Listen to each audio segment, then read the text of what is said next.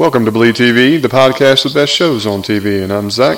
And tonight we're discussing the Bastard Executioner, uh, episode 104. It was titled A Hunger slash Newyn, um, N-E-W-Y-N. Anyway, um, of course, the wonderful Coot, Kurt, I should say, Sutter, as I was humbly corrected by one of our viewers. Um, that I have been evidently saying suitor. I apologize for that. The uh, believe it or not, I do have a friend here locally that is uh, same last name, same spelling, and they go by suitor. So, uh, oops on my part. Anyway, um, guys, the episode itself, I am finally having some positive encouragement. This was the first episode that's kind of turned the tide or changed direction for me in a positive way. Um, I'm starting to finally get that grip and that hook and that the, the care about certain characters, um, looking past the unknowns and the never really seen befores, and uh, the verbiage and the way they're talking are not bothering me as much, even though it does have some problems, but it's starting to get into its own.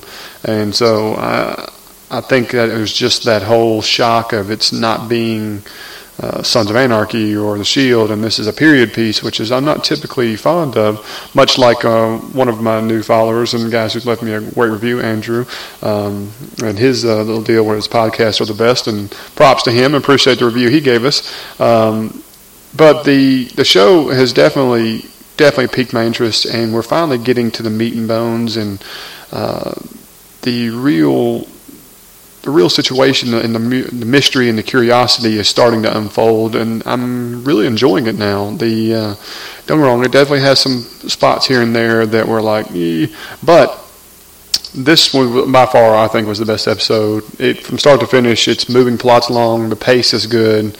Um, like I said, the characters are introducing, and you, are starting to love and hate certain ones, and I think that's what's, what's been missing because you know I think it's a acquired taste. Um, you know, the, in the very beginning of the episode, you know, it really goes into, you know, a situation that makes that curiosity just explode. You see the capture of what looks to be a messenger or another uh, religious uh, witch, Selleck or something, but it's a male, of course, um, and him trying to burn a scroll uh, and him being captured, and it sets the for you know sets it up for why and who is he and how is it connected to Annora and all these mysteries and uh, and I really really like this. This is the part of the shows that it needed. Um, the basic drama of him being stuck where he is and people knowing who he is and all that stuff. It's okay, but the uh, this part, adding that really unique mystery and intrigue and kind of mystical and uh, fantasy, even uh, is definitely adding the, the, the, salt and pepper or the seasoning that's needed for the for this recipe. Um, the uh, and of course, the Baroness joining the mix and going through her uh, her little situation for this entire episode was also another good situation to follow. And you're starting to see where she's coming from, and she has an objective and a mission. And it's nice to see.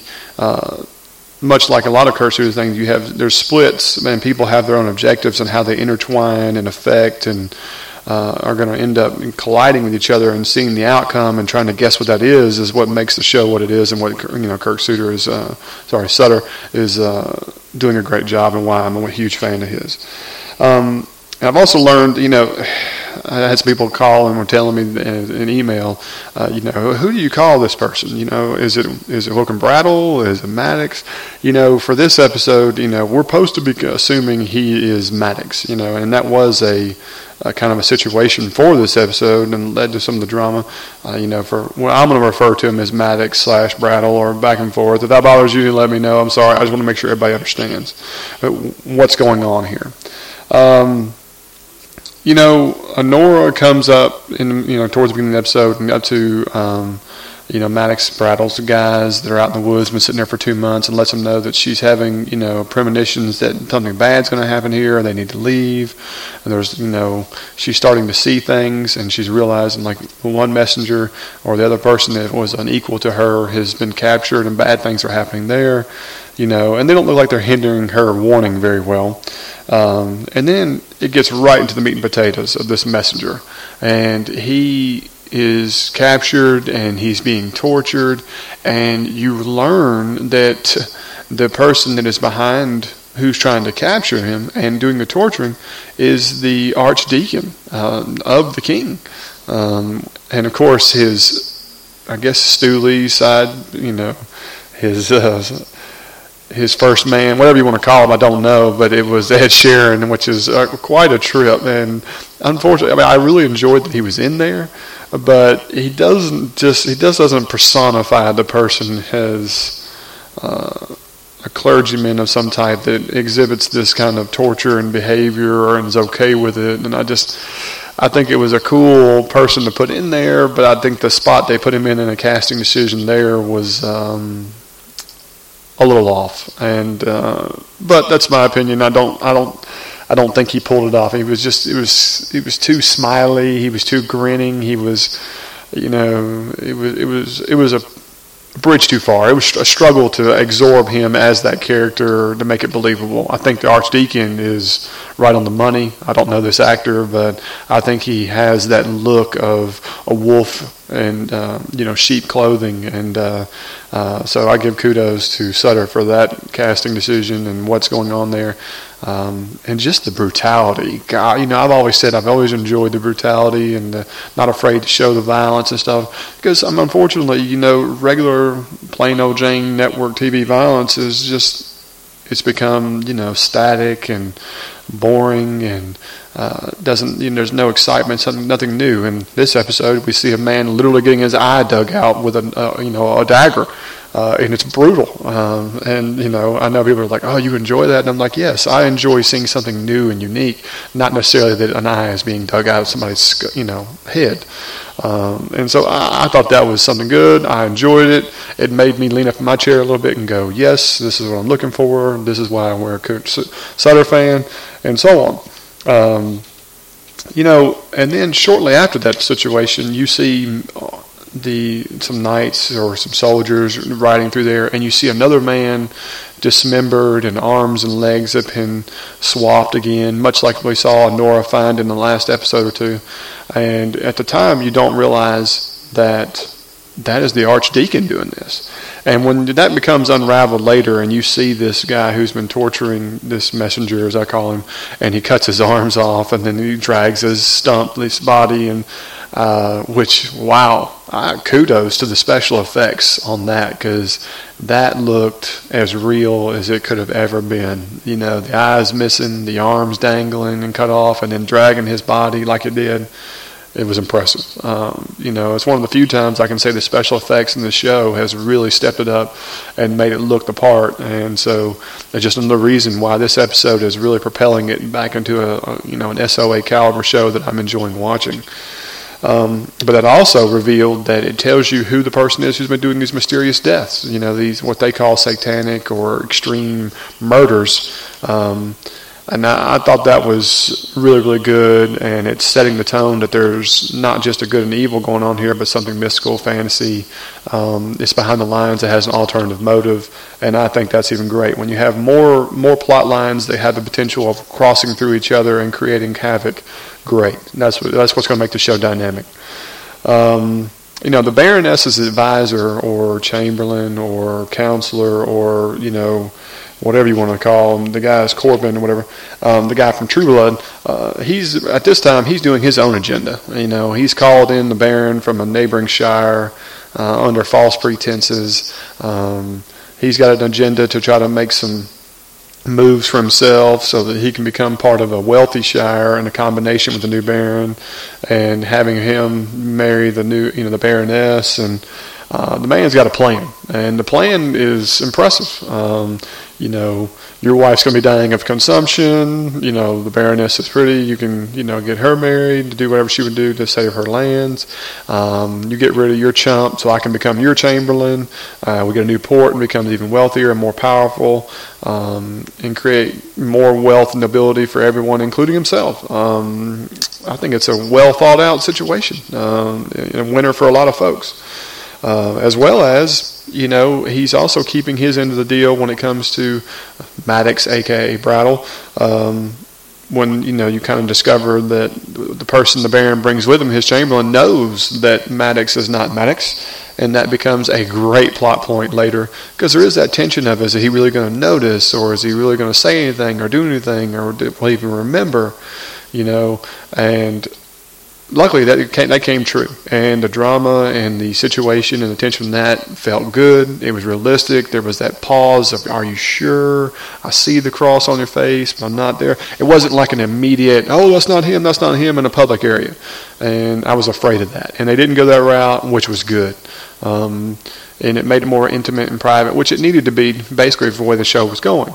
Um, and the way that was set up was even great either. You know, when the Baron brought his men over and uh, Corbin had his men out there, and of course with Brattle and Marshall, uh, and doing the whole little fight scenes to you know compare and contrast, you know, the types of men and so on. All that looked really good. It had some, you know, it shows some situations where they were going to struggle, as well as him being setting up to fight with a guy he still believes killed his family.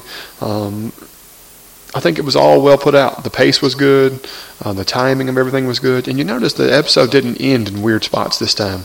Uh, you know, it didn't go gray in these really unconvenient or too convenient locations, um, and so it felt like there was less commercials, and it was every bit of an hour and twenty minute recording. You know, because I record everything I do, and so. Uh, the show is definitely hitting on all cylinders right now, and I can honestly say that yes, this is a definitely turn for the tide.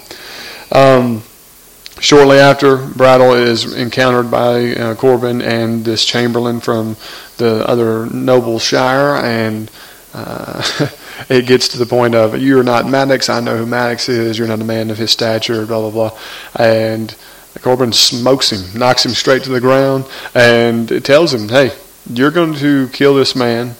And he's like, "No, I ain't doing it." Goes out there and sees his men are under uh, are captured and, and realizes he has the leverage and the upper hand and and finish this is man's off by of course taking his judgment, making it look like it's natural. He fell, hit his head, something. He takes a chicken leg and jabs it into his throat and kills him that way.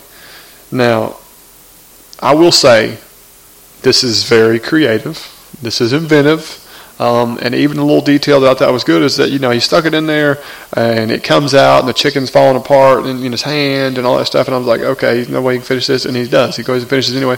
These are things you didn't have to do. You know, in some mediocre shows, you stick it in there, he struggles for a few seconds, he dies. In this case, it's a true struggle. It takes at least 10, 15 seconds. He knocks the bone out of his mouth, chicken is falling apart off of it. He jabs it back in there, and then he dies. Um, it gave it more of a realistic feel. However, I do believe he died rather quickly um, from chicken bones in the throat. I hadn't figured that part out. Um, you know, people go cold way too quick on these shows. I mean, just like in the beginning of the episode, the, the messenger, you know, he he had a guard, you know, a, a, swordsman that was with him, and he killed looked, looked to be two or three men before the main guy got a knife to his throat. And if you notice, this always bothers me is that you know he grabbed the head, he cuts the throat, the guy shakes his head a few seconds, and he falls like he's a dead fish before he hits the ground. You know that I, I'm, I'm ready for somebody to step up and show the reality of it is that it would take time to die from a wound like that. It would, t- you know, people don't die from a, a stab wound. People don't die from a sword through you. You'll fall, you suffer, you bleed, and then you it's a slow, horrible, miserable death. You know, and I'm not saying you need to show all those details, but don't make it where it looks like a guy becomes a cold fish the second a wound happens. Wake up. I'm tired of seeing this. I'm going for realism. If you want this to be period, you want to be real, you want to have those effects, then go those little extra details and those things. And this is not just the Bash Executioner. There's a lot of shows that do that. But, you know, a good example is is that there was a movie with uh, Tom Hardy, and he was like brothers. I, I can't remember the name of it. Uh, it was anyway. Long story short, the, Tom Hardy's character gets his throat cut in the in the movie, and it shows him grabbing his throat and holding the skin together, and is able to walk and survive for a long time, and get to a hospital and stitch it together, and he lives. And, you know, and knowing a paramedic in my life, uh, somebody like that, is you know, cutting your throat does not guarantee death. You know, it is something that it gives it a very plausible death, but it is not immediate by any means. Um, you know, he explained to me that you might pass out or different things because of loss of blood to the brain or like that, but you're not going to die. Uh, he explained when you would actually die faster from a femoral artery cut, you know, in the leg. If you severed that, you know, you would bleed out faster than you would by a throat cut. Um, so it just it kind of like you think some people who really take the time to show this kind of violence and detail would go that extra mile to show those things. So don't don't let that happen. And you know, if there's a way to let him know, let him know. Um, no, I'm off my high horse with that. Now it moves back over to the Baroness, and she is meeting the king, or so she thought. Sorry, Bastard makes her wait two hours and never even get shows up, and she's telling food and anyway, this creepy counselor that he's got, you know, this grub, uh, wakes her up and tells her to go out here to meet the king at night while he's shooting arrows, you know. Um, and you meet this putz of a king. I mean, you couldn't be one uglier, long foreheaded, nasty hair, putz looking fellow you've ever seen doesn't have a clue about the gifts he gave her, doesn't have a clue about anything she wants, wouldn't know what she was even talking about. It's so heir apparent. But I guess you're not supposed to like this guy. And of course, his counselor is the one who gets to make the decision. She puts her, you know, her speech in there about what she wants. Don't waste her time. And evidently, whatever they said in French was an insult, but she understood it and didn't even mention it to the end. Something in the nature of a beetle or something is what I got from that. If I'm wrong, let me know. Uh, but the next morning, the counselor comes back, evidently moved by her speech, and tells her that, uh, you know, we're going to send somebody out there. We're still we're still going to, you know, keep the castle and the shire and all that kind of stuff. And then she hits him with the rope a dope and says, well, well, I have a baby on the way, so that person's not necessary. And so basically meaning I can retain control and be in power because the heir will take this area and so I will still be in power. And uh, basically, you know, okay, you just gave me everything, and except your little part you thought you were going to have your upper hand on, I just trumped.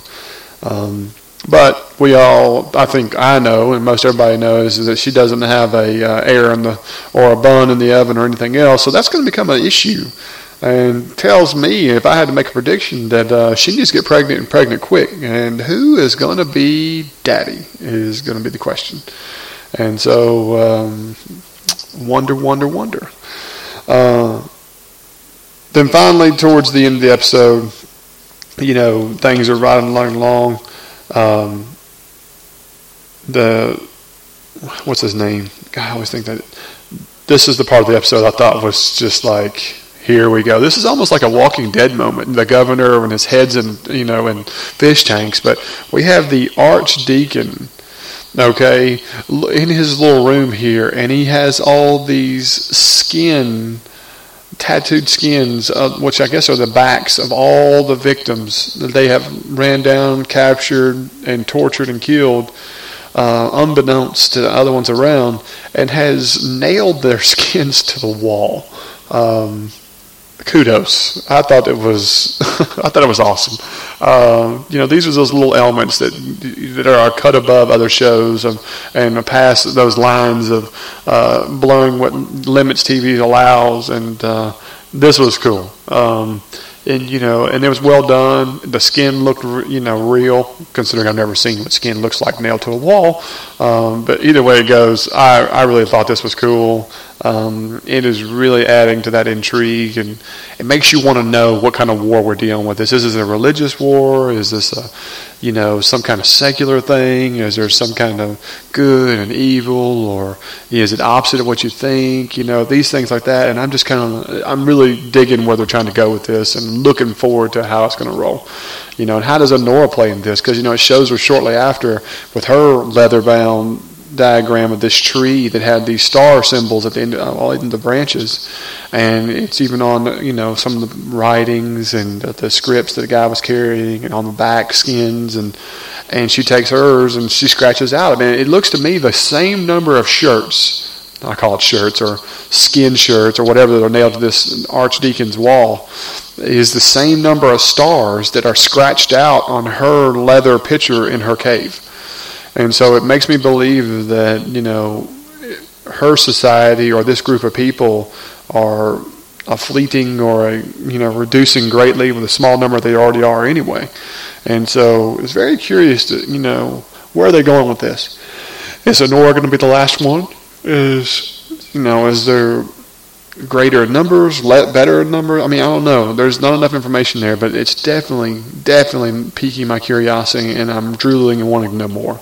And so that is definitely becoming uh, more and more apparent. Um, and finally, the you know the Corbin there, you know, and his final deal with uh, the Baron, and the Baron's a smart guy, you know, of you know, well, I see you got rid of my man here, but as equally as impressive it is, it equally makes me that much more cautious about my arrangements and.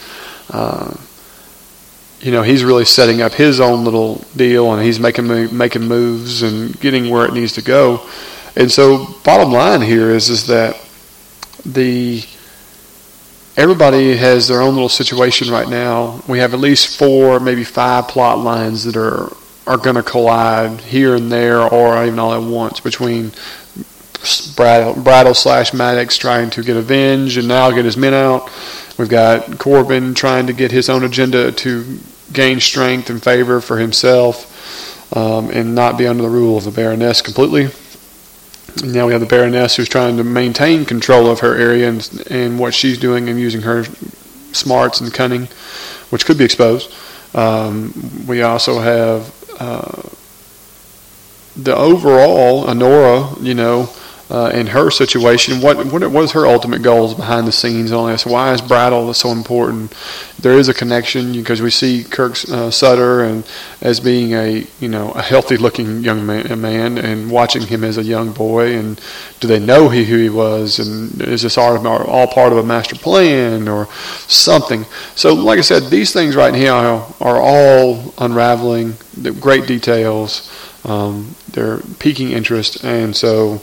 I can't wait to see what happens next. Um, as for the preview, the, as I said before, I think the uh, the Baroness is in a tight spot, and uh, you know they talk about her being exposed as a fraud and what that could do. So I think we might get a little bump and grind with the Baroness with somebody. And of course, it could be old Brattle. Uh, you know, he's a he's a he's a fetching guy. So uh, who knows? Um, and then it talks, you know, you see that there's some more warfare and battle and some other situations that are going on, but none of them are very specific. But the king's counselor, you know, he's concerned about her being a fraud. The baroness is definitely making moves where she can secure herself, and of course Corbin is fighting some things. So there's going to be more about those. Didn't show much about Annora, but hey, she's always going to be in the mix. Um, but as for 104, I definitely give it the most improved award. I definitely say it's the best episode so far. Um, it definitely had everything I was looking for and what I've been hoping for out of the show to make it where I feel good about coming back next week to watch it. Um, but other than that, guys, that's what I've got. You know, uh, there was some feedbacks, but a lot of it was just talking about how they were impressed and you know uh, enjoying the show more, and uh, and there was several people that said that Ed Sheeran, great to see him, but wasn't great to see him, and which is kind of the way I felt as well. Um, I, I, wonder what his longevity on the show is going to be. Uh, we'll see. Maybe he's a character who develops, but I just don't see it. I just don't see it at all. But as for that, guys, um, that's it for this week. Uh, sorry I didn't get this out sooner. My wonderful little girl got sick the other day, and so I needed to take care of that. And so this is getting out a little late, but uh, I look forward to next week. And uh, until then, this is Bleed TV, and I'm Zach. And y'all can catch me anytime on my Facebook page, on Twitter at, at Bleed TV Podcast, as well as we have our um, Gmail, which is Bleed TV Podcast at gmail.com. Hit me up with your comments, feeds, and any reviews, positive positive reviews you can send my way. We just got a couple the other day from some Bastard Executioner fans, and I can't say thank you enough for those. Uh, everyone we get, we really, really appreciate it right now. We're maintaining a high grade, and we really, we really appreciate that. Um, you know, our our reviews are authentic and real and not friends we're asking everybody. We want it to be truly from fans that feel good about the show and and those people who have. We have praised before and for and i'm going to continue praising again and again. Thank y'all. Um, and uh, we look forward to see y'all next week. Until then later